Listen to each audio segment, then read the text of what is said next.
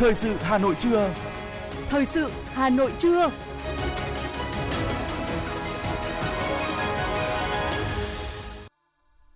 Thanh Hiền và Lê Thông kính chào quý vị và các bạn.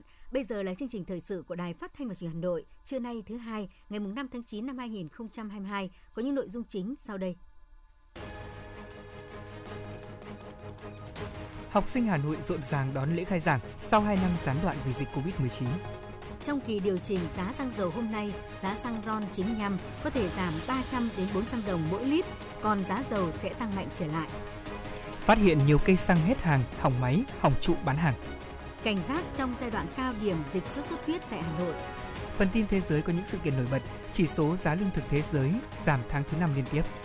Thụy Điển tìm kiếm máy bay chở 4 người đâm xuống biển Baltic. Sau đây là nội dung chi tiết sẽ có trong chương trình. Kính thưa quý vị và các bạn, trong không khí cả nước chào đón năm học mới, sáng nay, Ủy viên Bộ Chính trị, Thủ tướng Chính phủ Phạm Minh Chính đã đến dự và đánh chống khai giảng năm học 2022-2023 tại trường tiểu học Đoàn Thị Điểm, quận Nam Từ Liêm. Cùng dự có Ủy viên Trung ương Đảng, Phó Bí thư Thành ủy, Chủ tịch Ủy ban dân thành phố Trần Sĩ Thanh, Thứ trưởng Bộ Giáo dục và Đào tạo Nguyễn Hữu Độ, đại diện lãnh đạo các bộ ngành trung ương và thành phố Hà Nội. Đánh chống khai giảng năm học mới, Thủ tướng Chính phủ Phạm Minh Chính khẳng định tiếp nối tình cảm đặc biệt của Chủ tịch Hồ Chí Minh dành cho thiếu niên, nhi đồng. Đảng và Nhà nước luôn dành rất nhiều sự quan tâm đến sự nghiệp giáo dục, đến các cháu thiếu niên, nhi đồng, học sinh và sinh viên. Chia sẻ cảm xúc trong ngày khai giảng với các cháu học sinh dưới mái trường mang tên Hồng Hà nữ sĩ Đoàn Thị Điểm. Thủ tướng Chính phủ tin tưởng những bài học và tình cảm của thầy cô, cha mẹ ngày hôm nay về tình yêu quê hương đất nước, về sự tử tế, trung thực, nhân ái, sự cố gắng, nỗ lực, sống có hoài bão, lý tưởng, kỹ năng sống sẽ luôn là những hành trang cho các cháu học sinh trong bước đường trưởng thành về sau. Thủ tướng Chính phủ Phạm Minh Chính mong muốn các thầy cô giáo cần nỗ lực hơn nữa với phương châm nhà trường là nền tảng, học sinh là trung tâm, thầy cô là động lực, mỗi ngày đến trường là một ngày vui, để lại những dấu ấn yêu thương và tốt đẹp đến học sinh, không vì bệnh thành tích mà áp đặt và làm tổn thương đến các em. Thủ tướng Chính phủ cũng chỉ đạo các bộ ngành, nhất là Bộ Giáo dục và Đào tạo, tập trung giải quyết từng bước những tồn tại và hạn chế, bất cập phát sinh trong quá trình giáo dục và đào tạo nói chung và phát triển mô hình giáo dục ngoài công lập nói riêng để khuyến khích mô hình này góp phần hiệu quả vào sự nghiệp giáo dục đào tạo của đất nước trong điều kiện mới. Sáng nay, thầy và trò trường Trung học phổ thông chuyên Hà Nội Amsterdam vui mừng phấn khởi bước vào năm học mới 2022-2023. Đến dự chia vui với gần 3.000 học sinh nhà trường có đồng chí Đinh Tiến Dũng, Ủy viên Bộ Chính trị, Bí thư Thành ủy, trưởng đoàn đại biểu Quốc hội thành phố Hà Nội – tiếp tục khẳng định là cái nôi đào tạo học sinh giỏi tài năng của thủ đô. Năm học vừa qua vượt lên những khó khăn do dịch bệnh, trường Trung học phổ thông chuyên Hà Nội Amsterdam tiếp tục đạt những thành tích toàn diện trong phong trào thi đua dạy tốt học tốt, giành 339 giải học sinh giỏi trung học phổ thông cấp thành phố. Trong kỳ thi học sinh giỏi cấp quốc gia, đội tuyển trường đạt 77 giải. Học sinh khối trung học cơ sở cũng dẫn đầu trong kỳ thi học sinh giỏi của quận Cầu Giấy và thành phố Hà Nội. Đặc biệt, học sinh trường chuyên Hà Nội Amsterdam đã tham dự và giành 30 huy chương trong các kỳ thi quốc tế. Năm học vừa qua, Đảng bộ nhà trường vinh dự có 3 học sinh tiêu biểu được kết nạp vào Đảng Cộng sản Việt Nam. Bí thư Thành ủy Đinh Tiến Dũng đã tặng hoa chúc mừng những thành tích đặc biệt xuất sắc của trường Trung học phổ thông chuyên Hà Nội Amsterdam. Đánh chống khai giảng năm học mới 2022-2023, đồng chí tin tưởng thầy và trò nhà trường tiếp tục phát huy truyền thống dạy tốt học tốt để luôn là điểm sáng trong hệ thống giáo dục và đào tạo thủ đô, khẳng định vững chắc vị thế của một trong những trường trung học phổ thông hàng đầu của Việt Nam, lá cờ đầu của nền giáo dục nước nhà, vinh dự được Đảng, Nhà nước phong tặng danh hiệu Anh hùng lao động thời kỳ đổi mới. Nhân dịp này, trường Trung học phổ thông chuyên Hà Nội Amsterdam đã khen thưởng tôn vinh những cá nhân có thành tích xuất sắc, giành giải cao trong các kỳ thi quốc gia và quốc tế. Cũng trong sáng ngày hôm nay, trường Trung học phổ thông Đan Phượng, huyện Đan Phượng long trọng tổ chức lễ khai giảng năm học mới 2022-2023. Đồng chí Nguyễn Thị Tuyến, Ủy viên Trung ương Đảng, Phó Bí thư Thường trực Thành ủy dự và đánh chống khai giảng. Năm học mới, trường Trung học phổ thông Đan Phượng có 45 lớp với 2.024 học sinh. Là đơn vị có bề dày truyền thống hiếu học, năm học vừa qua, trường đã đạt kết quả dạy và học khá toàn diện. Chúc mừng và đánh giá cao những thành tích mà thầy và trò của trường Trung học phổ thông Đan Phượng đạt được trong năm học vừa qua. Phó Bí thư Thường trực Thành ủy Nguyễn Thị Tuyến mong muốn thầy và trò của trường Trung học phổ thông Đan Phượng sẽ nỗ lực đoàn kết, phát huy tinh thần trách nhiệm với nghề, với học sinh thân yêu vì sự nghiệp chồng người vĩ đại. Các bậc phụ huynh quan tâm hơn nữa đến sự học của con em. Đối với các em học sinh, hãy phát huy truyền thống hiếu học của quê hương, nỗ lực học tập và rèn luyện để đạt được nhiều thành tích hơn nữa trong năm học mới. Sáng cùng ngày, Phó Bí thư Thành ủy, Chủ tịch Hội đồng nhân dân thành phố Nguyễn Ngọc Tuấn đã dự lễ khai giảng năm học 2022-2023 tại trường tiểu học Đặng Trần Côn, quận Thanh Xuân. Năm học 2022-2023, trường tiểu học Đặng Trần Côn có gần 2.000 học sinh với 42 lớp. Trường có đủ phòng học, phòng chức năng và trang thiết bị dạy học hiện đại, khung cảnh sư phạm khang trang sạch đẹp. Chúc mừng thầy và trò ngôi trường 37 năm tuổi với nhiều thành tích – Phó Bí thư Thành ủy, Chủ tịch Hội đồng nhân dân thành phố Nguyễn Ngọc Tuấn mong muốn nhà trường bước vào năm học mới nhiều hào hứng, tiếp tục phát huy kết quả đạt được, cùng đoàn kết, đồng sức đồng lòng, quyết tâm thi đua dạy tốt học tốt, quản lý tốt. Các em học sinh cùng thực hiện tốt phong trào học sinh thanh xuân lễ phép thân thiện, trung thực, trung thực trách nhiệm. Thầy trò lớp 3 cố gắng thực hiện tốt năm đầu thay sách giáo khoa theo chương trình giáo dục phổ thông mới, học sinh khối 5 gương mẫu đạt kết quả cao trong năm học cuối cấp, góp phần tô thắm thêm truyền thống giáo dục luôn ở top đầu thủ đô của quận Thanh Xuân. Thưa quý vị và các bạn, sáng nay, ngày mùng 5 tháng 9, hòa chung không khí phấn khởi cùng với học sinh của cả nước, hơn 2,2 triệu học sinh của thủ đô Hà Nội đã tới trường dự lễ khai giảng, chính thức bước vào năm học mới 2022-2023. Sau một năm không thể tổ chức lễ khai giảng vì dịch bệnh, năm nay các trường đều cố gắng tổ chức lễ khai giảng đáng nhớ và ý nghĩa cho các em học sinh.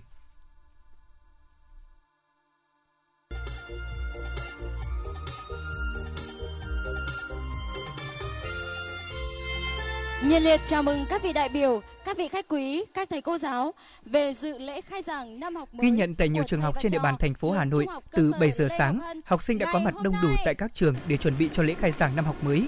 Trong không khí vô cùng phấn khởi, vui mừng dự lễ khai giảng năm học mới, em Nguyễn Thanh Bình, học sinh lớp 10, trường Trung học phổ thông Nguyễn Siêu, quận Cầu Giấy và em Nguyễn Minh Dũng, học sinh lớp 7, trường Trung học cơ sở Đô thị Việt Hưng, quận Long Biên cho biết. Cá nhân em là một học sinh mới chuyển đến đây, à, năm đầu tiên học ở trường Nguyễn Siêu với môi trường và thầy cô bạn bè đều mới, cũng như là được tiếp nhận một cái hệ thống giáo dục mới của Bộ Giáo dục thì à, à, Bộ Giáo dục cũng đã tạo rất nhiều những cơ hội để bọn em có thể gọi là qua những cái hoạt động ở trong sách giáo khoa cũng như là hoạt động ở ngoài thì bọn em cũng có thể tự tìm kiếm được ừ, những kiến thức cần thiết cho bản thân mình. Khi mà hoạt động học không chỉ là tiếp thu kiến thức từ giáo viên thì bọn em cũng có thể rèn được thói quen chủ động để đi tìm kiến thức cho bản thân. Con thưa cô là con thích nhất là con có thể gặp lại các bạn cũ ạ. Chương trình lễ khai giảng của các trường năm nay đều tuân thủ theo hướng dẫn của Bộ Giáo dục và Đào tạo, Sở Giáo dục và Đào tạo thành phố Hà Nội. Đó là tổ chức gọn nhẹ, lấy học sinh làm trung tâm với thời lượng không quá 60 phút, chú trọng đón học sinh đầu cấp và tạo không khí vui tươi của ngày hội toàn dân đưa trẻ đến trường. Sau 2 năm bị ảnh hưởng bởi dịch bệnh COVID-19 và một năm phải tổ chức khai giảng trực tuyến, lễ khai giảng năm nay là sự mong đợi của cả thầy và trò các nhà trường. Bà Nguyễn Thị Bình Minh, hiệu trưởng trường tiểu học Thăng Long, quận Hoàn Kiếm cho biết. Năm nay thì lễ khai giảng diễn ra rất gọn nhẹ, trong vòng phạm vi một tiết chào cờ. Phần đón học sinh lớp 1 này đã đón rồi, thì sẽ không còn phần đón nữa. Đấy và ờ, tổ chức làm sao gọn nhẹ, vui tươi để các con ờ, có thể lên lớp vào học tiết học ngay được tiết học đầu tiên. Mặc dù lễ khai giảng sẽ diễn ra gọn nhẹ, thế nhưng mọi khâu trong chương trình, bao gồm phần lễ và phần hội, đều được các nhà trường tính toán kỹ lưỡng, đảm bảo một lễ khai giảng thực sự trang trọng, lấy học sinh làm trung tâm, tạo ra không khí vui tươi phấn khởi cho học sinh bước vào năm học mới. Cơ sở vật chất cũng được các nhà trường chuẩn bị chu đáo để có thể tổ chức dạy và học an toàn ngay sau lễ khai giảng. Bà Lưu Thị Hồng Hạnh, hiệu trưởng trường tiểu học Thành Công B và bà Nguyễn Thị Thanh Nhàn, phó hiệu trưởng trường tiểu học Trung học cơ sở Trung học phổ thông Nguyễn Siêu thông tin. Thực sự thì năm nay là năm thứ 17 mình công tác tại trường Nguyễn Siêu và mỗi một dịp khai giảng thì mình rất là xúc động, xúc động và tự hào. Đấy là cảm xúc mà 17 năm qua mình đều có ở dưới mái trường này với một không khí hân hoan, rực rỡ, tưng bừng và nhất là nhìn những con học sinh lớp 1 giơ cao tay vẫy chào những những bút măng non thì thực sự mình vô cùng xúc động. Và mình luôn tâm niệm là sẽ cố gắng cố gắng hết sức vì mái trường Nguyễn Siêu thân yêu. Cán bộ giáo viên công nhân trường cũng rất là nỗ lực à, tất cả rất là phấn với vâng không khí phấn khởi và khẩn trương để chuẩn bị một cái lễ khai giảng thật là tương bừng cho các con. À, mặc dù là lễ khai giảng thì chúng tôi chỉ diễn ra trong trọn vẹn trong 60 phút thôi cả phần lễ và phần hội nhưng mà chúng tôi sẽ đẩy cái phần hội cho các con thật là vui tươi phấn khởi để các con có một cái tâm thế thật tốt để vào bước vào một năm học mới Năm học mới này, ngành giáo dục thủ đô Hà Nội tiếp tục có những đổi mới trong việc dạy và học để học sinh được học toàn diện hơn cả kiến thức và đạo đức, lối sống.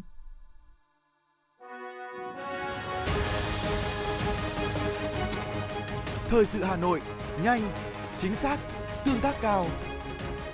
Thời sự Hà Nội, nhanh, chính xác, tương tác cao.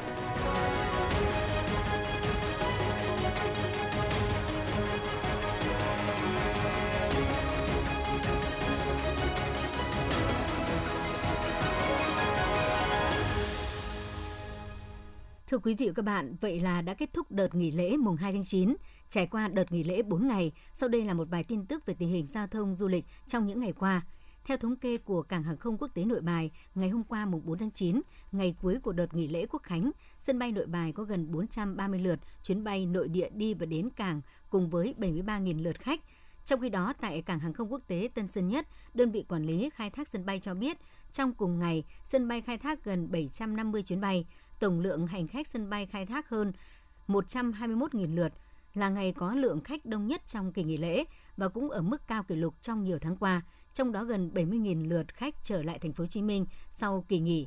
Không chỉ lượng hành khách đi máy bay tăng, tại Hà Nội, đường sắt Cát Linh, Hà Đông là phương tiện được nhiều người dân lựa chọn để trải nghiệm.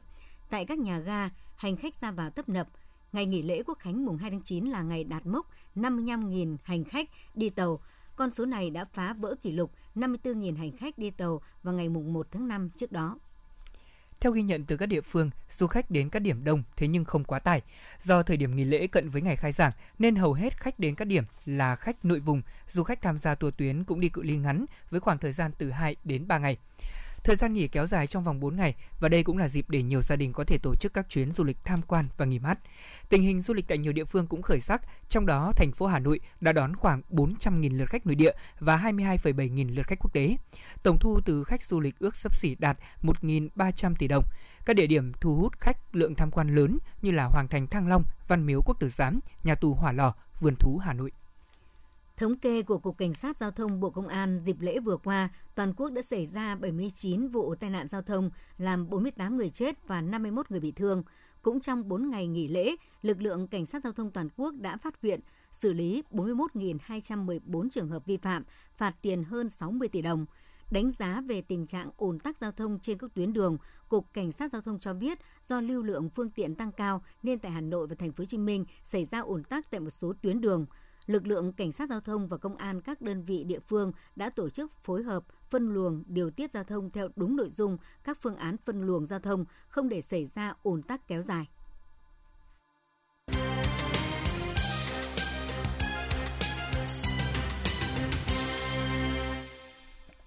Những thông tin kinh tế sẽ tiếp nối chương trình. Thưa quý vị, thưa các bạn, 8 tháng năm 2022, tổng số doanh nghiệp đăng ký thành lập mới và quay trở lại hoạt động đạt gần trên 149.000 doanh nghiệp, tăng 31% so với cùng kỳ năm ngoái. Và đáng chú ý là số doanh nghiệp thành lập mới 8 tháng của năm 2022 đạt mức cao nhất trong giai đoạn 8 tháng từ trước đến nay với trên 101.000 doanh nghiệp. Theo Cục Quản lý Đăng ký Kinh doanh, hơn 35.000 lượt doanh nghiệp tăng vốn mở rộng sản xuất kinh doanh là một tín hiệu đáng mừng, vì đây đều là những doanh nghiệp đã có kinh nghiệm và họ nhìn thấy được các cơ hội kinh doanh để mở rộng sản xuất. Theo nhận định của một số doanh nghiệp phân phối xăng dầu ở Hà Nội, trong kỳ điều chỉnh giá xăng dầu hôm nay mùng 5 tháng 9, giá xăng RON 95 có thể giảm từ 300 đến 400 đồng mỗi lít, còn giá dầu sẽ tăng mạnh trở lại, tăng 1.600 đến 1.800 đồng mỗi lít. Dữ liệu từ Bộ Công Thương cho thấy giá xăng dầu thành phẩm trên thị trường Singapore sau ngày 22 tháng 8 biến động rất mạnh so với những ngày trước đó đột xuất kiểm tra 21 cửa hàng xăng dầu tại thủ đô Hà Nội, Vĩnh Phúc, Thái Nguyên, đoàn giám sát của Tổng cục Quản lý thị trường đã ghi nhận một số cửa hàng đã hết mặt hàng xăng, hỏng máy và hỏng trụ bán hàng. Ở trong số này thì có những cửa hàng cho biết là do khan hiếm nguồn cung và thua lỗ nên họ đã xin tạm dừng bán hàng. Cụ thể, tại địa bàn thành phố Hà Nội, đoàn giám sát đã kiểm tra 5 cửa hàng và phát hiện một cửa hàng tại huyện Đông Anh đã hết mặt hàng xăng. Còn tại Vĩnh Phúc thì đoàn kiểm tra ghi nhận 3 trên 6 cửa hàng thông báo hết mặt hàng xăng RON 953. Còn lại, tỉnh Thái Nguyên có tình trạng xảy ra những cây xăng chỉ bán xăng RON 95 hoặc là có cửa hàng chỉ bán E5 RON 92. và trước những vấn đề còn tồn tại thì đại diện Tổng cục Quản lý thị trường yêu cầu lực lượng chức năng kiểm tra kỹ việc này, tránh để tình trạng găm hàng, bán hàng cầm chừng, đợi tăng giá mới bán. Tết Trung thu là thời điểm nhu cầu tiêu thụ các loại thực phẩm bánh kẹo tăng cao, trong đó thị trường bánh trung thu đang hết sức đa dạng, không ít sản phẩm là hàng nhập lậu, hàng trôi nổi không rõ nguồn gốc xuất xứ. Tính riêng tháng 8 năm 2022, lực lượng cảnh sát phòng chống tội phạm và môi trường đã phát hiện xử lý 593 vụ vi phạm pháp luật về vệ sinh an toàn thực phẩm, tổng số tiền phạt hơn 4 tỷ đồng. Để đảm bảo vệ sinh an toàn thực phẩm vì sức khỏe người dân, Bộ Công an khuyến nghị người dân cần tìm hiểu kỹ, lựa chọn các sản phẩm bánh kẹo thực phẩm có nguồn gốc sản xuất, xuất xứ rõ ràng. Khi phát hiện các cơ sở có hành vi vi phạm tội và vi phạm pháp luật về vệ sinh an toàn thực phẩm, kịp thời cung cấp cho cơ quan chức năng thông tin liên quan để tiến hành xử lý. Thưa quý vị thính giả, chỉ còn ít ngày nữa là đến Tết Trung Thu. Trên các tuyến phố lớn chuyên kinh doanh đồ chơi ở thủ đô Hà Nội đã tràn ngập sắc đỏ của các món đồ chơi như là mặt nạ giấy bồi, trống, đèn lồng, đèn kéo quân hay là đèn ông sao. Đáng chú ý thì năm nay các loại đồ chơi truyền thống được làm thủ công ở trong nước đã có lợi thế hơn hẳn so với các đồ chơi hiện đại vì sự gần gũi và an toàn. Thưa quý vị, chỉ còn ít ngày nữa là đến Tết Trung Thu. Trên các tuyến phố lớn chuyên kinh doanh đồ chơi ở Hà Nội đã tràn ngập sắc đỏ của các món đồ như mặt nạ giấy bồi, trống, đèn lồng, đèn kéo quân, đèn ông sao. Đáng chú ý năm nay, các loại đồ chơi truyền thống được làm thủ công trong nước có lợi thế hơn hẳn so với đồ chơi hiện đại vì gần gũi văn hóa và an toàn. Những ngày này, không chỉ các bạn nhỏ, em bé mà cả các bậc phụ huynh cũng vô cùng háo hức khi hòa vào không khí nhộn nhịp với muôn sắc màu lung linh, rực rỡ của các món đồ chơi trung thu trên khắp các tuyến phố hàng mã, hàng lược. Có thể thấy trong những năm gần đây, đồ chơi trung thu sản xuất trong nước đang ngày càng chiếm lĩnh thị trường. Tại những quầy hàng kinh doanh đồ chơi trẻ em, những món đồ chơi do nước ngoài sản xuất trong dịp Tết Trung thu hầu như chỉ chiếm một lượng nhỏ trong gian hàng. Cũng theo các tiểu thương bán đồ chơi trung thu, lượng người mua những món đồ chơi nước ngoài không còn nhiều, Ông Nguyễn Quốc Hoàn và chị Ngô Thị Thủy, người mua hàng trên phố Hàng Mã, nói. Trung thu năm nay nó đa dạng, phong phú, mà tôi nhìn thấy là cái hàng Việt Nam ờ, chắc cũng rất là nhiều, chiếm cái, cái thị phần. Thứ hai nữa là cái màu sắc, nó rất là bắt mắt. Đồ cái đồ truyền thống thì là nó lại ờ, tạo cho mình được cái cho các cháu nó nhớ lại cái nguồn nguồn của dân tộc. Đồ chơi của các bạn à, nhỏ thiếu nhi rất là đẹp và phong phú và có rất là nhiều mẫu mã hình hình dạng và có ừ, giá cả thì rất là phải chăng. Và hầu như là đa số là các mẫu là của hàng Việt Nam mình là nhiều. Và các bạn trẻ chơi thì sẽ rất là yên tâm. Năm nay, các mẫu đồ chơi trẻ em sản xuất trong nước được cải tiến nhiều về mẫu mã, màu sắc, được phụ huynh các bạn trẻ và trẻ em rất yêu thích cửa hàng nhập về nhiều loại đồ chơi hàng Việt, chủ yếu như đèn kéo quân, đèn ông sao, đèn cá chép trông trăng, đèn kéo quân giấy bóng kính, đèn cổ, mặt nạ giấy, đầu lân, sư rồng, chống mặt da, phong phú về hình dạng, kích cỡ, màu sắc. Tháng trước khách hàng chủ yếu mua buôn, đến thời điểm này khách hàng chủ yếu là mua lẻ, nhưng đông gấp đôi so với tuần trước.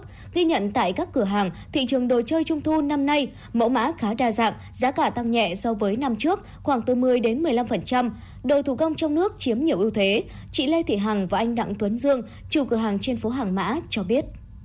Ở những cái năm gần đây thì cái mặt hàng truyền thống ờ, quay lại ờ, theo cái truyền thống dân gian cũ là sư tử này, trống này, rồi đèn kéo quân, rồi đèn ông sao và một số mặt hàng ờ, nói chung là về nghề truyền thống ý, thì đã được khôi phục lại. Giá cả thì nó cũng bình thường thôi, thì đèn ông sao nó cũng tầm khoảng cái size nhỏ 10.000, size to thì 15.000. Đấy, nó dễ dễ tiếp cận người tiêu dùng. Nó cũng không phải là đắt lắm. Tính ra đồ trung thu mà truyền thống thì nó sẽ rẻ hơn so với những cái đồ mà kiểu hàng Trung Quốc. Những năm trước đây, theo đánh giá của nhiều chủ cửa hàng kinh doanh và người tiêu dùng, các sản phẩm trong nước chưa thể đáp ứng thị hiếu của trẻ em, khiến Hà Nội chịu lép vế trên thị trường đồ chơi. Tuy nhiên, vài năm trở lại đây, các sản phẩm Hà Nội đã dần chiếm lĩnh thị trường đồ chơi trẻ em. Tại các cửa hàng bán đồ chơi trẻ em trên các phố Hàng Mã, Hàng Cân, Lương Văn Can, các sản phẩm truyền thống được sản xuất tại Việt Nam chiếm khoảng 60% trên các gian hàng đồ chơi. Trước những khuyến cáo về chất độc hại trong đồ chơi không rõ nguồn gốc xuất xứ, Năm nay, nhiều bậc phụ huynh đã ưu tiên lựa chọn hàng Việt Nam cho con trẻ. Các sản phẩm đồ chơi của Việt Nam với những thông tin xuất xứ rõ ràng và được dán nhãn hợp quy của các cơ quan chức năng kiểm định giúp người tiêu dùng yên tâm hơn về chất lượng.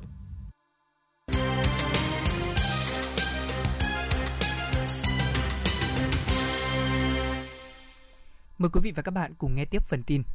Đơn vị đạt giải nhất cuộc thi phương án thiết kế kiến trúc cầu Trần Hưng Đạo qua sông Hồng đã được Ủy ban dân thành phố Hà Nội chọn làm phương án triển khai, lập dự án đầu tư và thi công xây dựng cây cầu này. Phương án ý tưởng kiến trúc này là tạo một cây cầu biểu tượng mới của trung tâm thủ đô Hà Nội với hai con đường cong lượn sóng bên bờ sông Hồng. Kết cấu vòm chính là hai đường cong tiếp xúc nhau, lặp lại 6 nhịp, tạo hình mang biểu tượng vô cực. Thành phố Hà Nội cũng đã yêu cầu Sở Kế hoạch và Đầu tư trên cơ sở phương án kiến trúc cầu Trần Hưng Đạo đạt giải nhất được phê duyệt để nhanh tiến độ chuẩn bị đầu tư, triển khai dự án đầu tư xây dựng cây cầu này theo đúng quy định. Số ca mắc sốt xuất huyết của Hà Nội vẫn tiếp tục tăng, hiện đã tăng gấp 3 lần so với cùng kỳ năm ngoái. Nguy cơ bùng phát dịch rất cao và rất đáng lo ngại khi đã ghi nhận nhiều ca biến chứng nặng. Theo Trung tâm Kiểm soát Bệnh tật Hà Nội, trong tuần qua, Hà Nội đã ghi nhận 308 trường hợp mắc sốt xuất huyết và 22 ổ dịch mới. Không có trường hợp nào tử vong. Cộng dồn năm 2022, Hà Nội đã ghi nhận 1.342 ca mắc sốt xuất huyết, không có trường hợp tử vong. Số mắc tăng gấp 3 lần so với số mắc cùng kỳ năm 2021. Các ca sốt xuất huyết chủ yếu tập trung tại một số quận, huyện như Đống Đa, Thường Tín, Thanh Trì, Thanh Oai, Phú Xuyên, Hoàng Mai, Ba Đình – hiện đang là cao điểm mùa dịch sốt xuất huyết trong năm. Dự báo số ca mắc sốt xuất huyết tiếp tục tăng trong thời gian tới. Đặc biệt vừa qua, kết quả giám sát của Hà Nội cho thấy nhiều điểm trên địa bàn có chỉ số mũi bọ gậy cao vượt ngưỡng. Nguy cơ dịch sốt xuất huyết lan rộng rất lớn nếu không có các biện pháp phòng chống. Đáng chú ý gần đây, cùng với tăng số ca mắc, các cơ sở y tế cũng đã ghi nhận nhiều ca biến chứng nặng, thậm chí nguy kịch do sốt xuất huyết.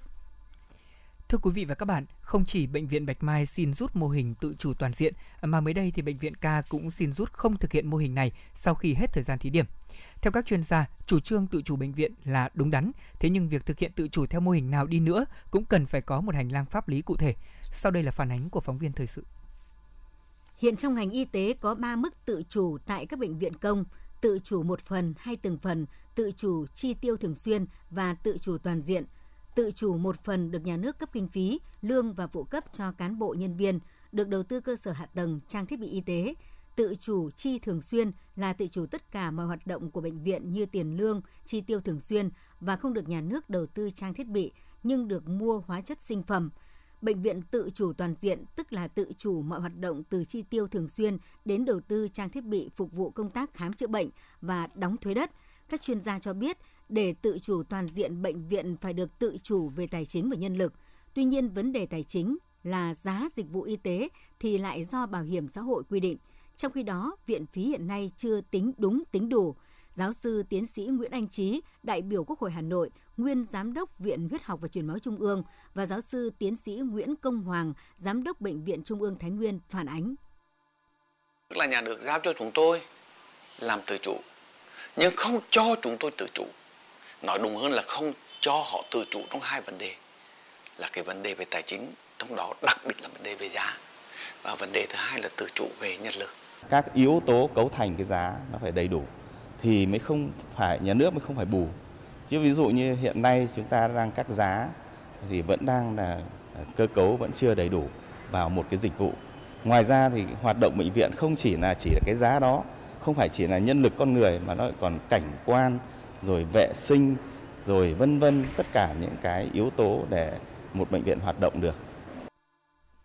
Mặc dù các nhóm tự chủ tại các bệnh viện đã diễn ra gần 15 năm qua, thế nhưng những quy định cơ chế pháp lý cụ thể để cởi trói cho các bệnh viện lại chưa có, ví dụ như quy định về việc sử dụng đất đai, thiết bị và nguồn lực. Đây cũng là ý kiến của giáo sư tiến sĩ Nguyễn Anh Trí, đại biểu Quốc hội Hà Nội, nguyên giám đốc Viện Huyết học và Truyền máu Trung ương và ông Nguyễn Văn Tiên, nguyên phó chủ nhiệm Ủy ban về về các vấn đề xã hội Quốc hội cho biết. Ờ, là phải sửa đổi một loạt những cái vấn đề để đảm bảo có một cái hành lang pháp lý vững chắc, an toàn ừ, để cho các bệnh viện thực thi dù đó là tự chủ một phần hoặc là tù trữ toàn phần. Đã đến lúc chúng ta phải có một cái cái định hướng đặc biệt là một cái quan điểm rất lớn của Đảng chỉ đạo về tự chủ y tế như thế nào sau hơn 10 năm thực hiện thí điểm để làm cái định hướng thì chính phủ và quốc hội mới, mới làm được chứ còn bây giờ đảng chúng ta chỉ có ra chủ trương chung chung là tự chủ nhưng mà không không nói rõ tự chủ như thế nào vai trò của nhà nước như thế nào đối với y tế công các chuyên gia cũng nhấn mạnh cần phải xác định tự chủ đối với từng hạng bệnh viện. Ví dụ bệnh viện tuyến huyện chỉ nên tự chủ một phần và đầu tư hạ tầng, trang thiết bị giúp người dân được tiếp cận với các kỹ thuật cao. Với những bệnh viện lớn có thương hiệu sẽ dần chuyển sang tự chủ toàn diện. Thế nhưng việc thiếu cơ chế, thiếu hành lang pháp lý như hiện nay là một trong những nguyên nhân khiến cho việc triển khai thí điểm thất bại và đẩy các bệnh viện vào mô hình tự chủ nửa vời.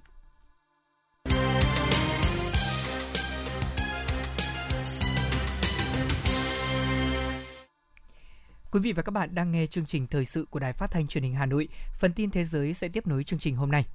Kênh CNN dẫn dữ liệu của cơ quan bầu cử Chile cho biết với 98% số phiếu đã được kiểm, kết quả cho thấy 62% cử tri tại quốc gia Nam Mỹ này đã bác bỏ dự thảo hiến pháp trên, trong khi có 38% bỏ phiếu ủng hộ.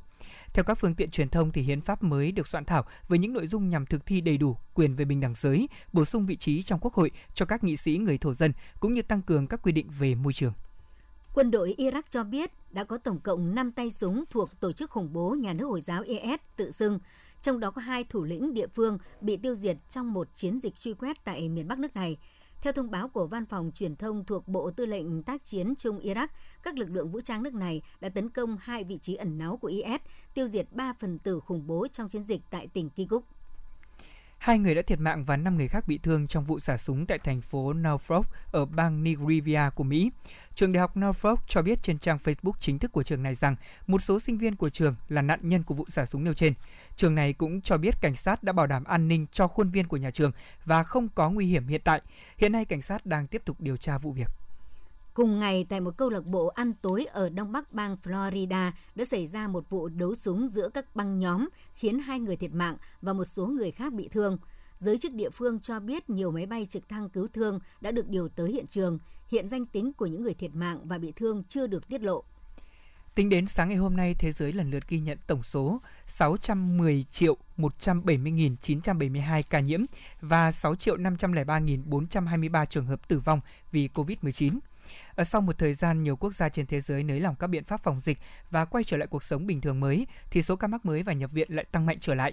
Trước nguy cơ tái bùng phát dịch bệnh, nhiều quốc gia đang tăng cường việc tiêm các mũi vaccine số 4 và số 5, đồng thời duy trì các biện pháp phòng dịch như là khuyến khích người dân đeo khẩu trang ở những nơi công cộng. Kênh truyền hình AT đưa tin các nhà chức trách Thụy Điển đã mở chiến dịch tìm kiếm và cứu nạn lớn sau khi một máy bay tư nhân lao xuống ngoài biển khơi bờ biển Latvia. Chiếc máy bay này cất cánh từ miền Nam Tây Ban Nha ngày 4 tháng 9 và được cho là đã bay qua một số quốc gia châu Âu mà không có ai trong buồng lái.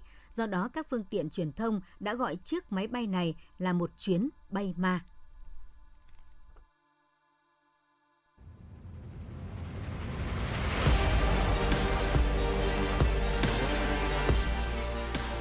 Bản tin thể thao Bản tin thể thao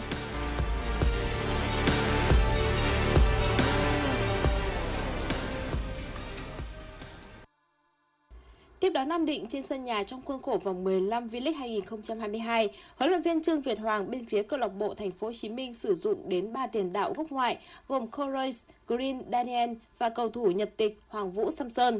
Bên kia chiến tuyến, đội bóng Thành Nam chủ yếu đá phản công, thực hiện các đường truyền dài lên phía trên cho ngoại binh chủ lực Victor Mansaray. Lối chơi kiên nhẫn của đội Nam Định phát huy hiệu quả ở phút 40, Mạnh Hùng có pha đi bóng từ cánh phải vào trung lộ trước khi sút bóng đánh bại thủ môn Bùi Tiến Dũng bên phía câu lạc bộ Thành phố Hồ Chí Minh. Ghi bàn giúp đội bóng Thành Nam vươn lên dẫn trước 1-0.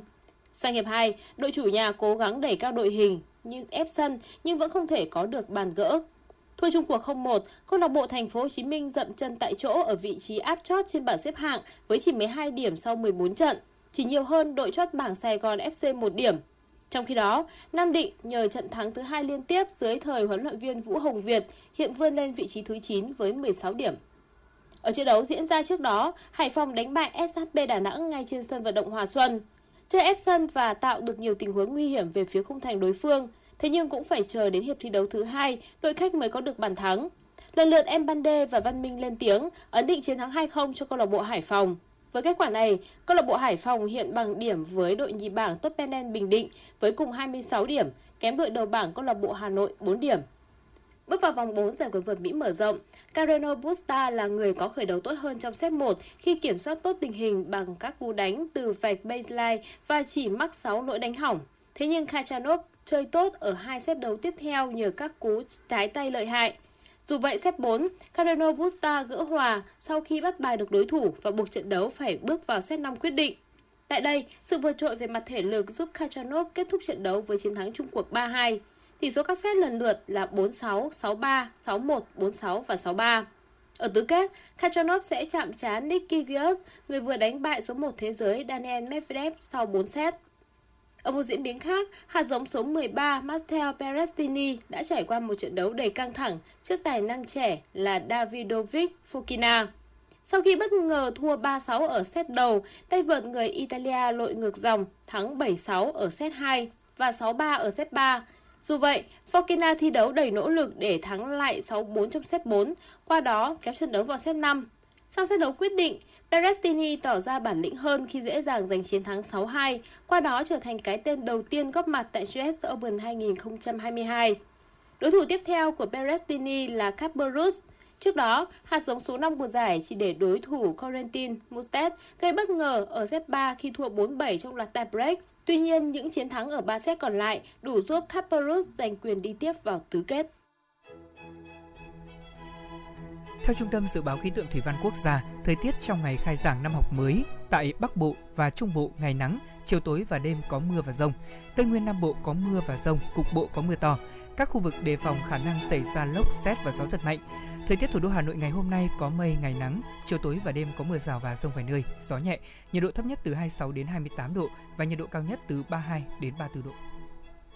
Quý vị và các bạn vừa nghe chương trình Thời sự trưa của Đài Phát thanh và Truyền hình Hà Nội, chỉ đạo nội dung Nguyễn Kim Khiêm, chỉ đạo sản xuất Nguyễn Tiến Dũng, tổ chức sản xuất Xuân Luyến. Chương trình do biên tập viên Thủy Chi, các phát thanh viên Thanh Hiển Lê Thông cùng kỹ thuật viên Duy Anh thực hiện. Xin chào và hẹn gặp lại trong chương trình thời sự 19 giờ tối nay.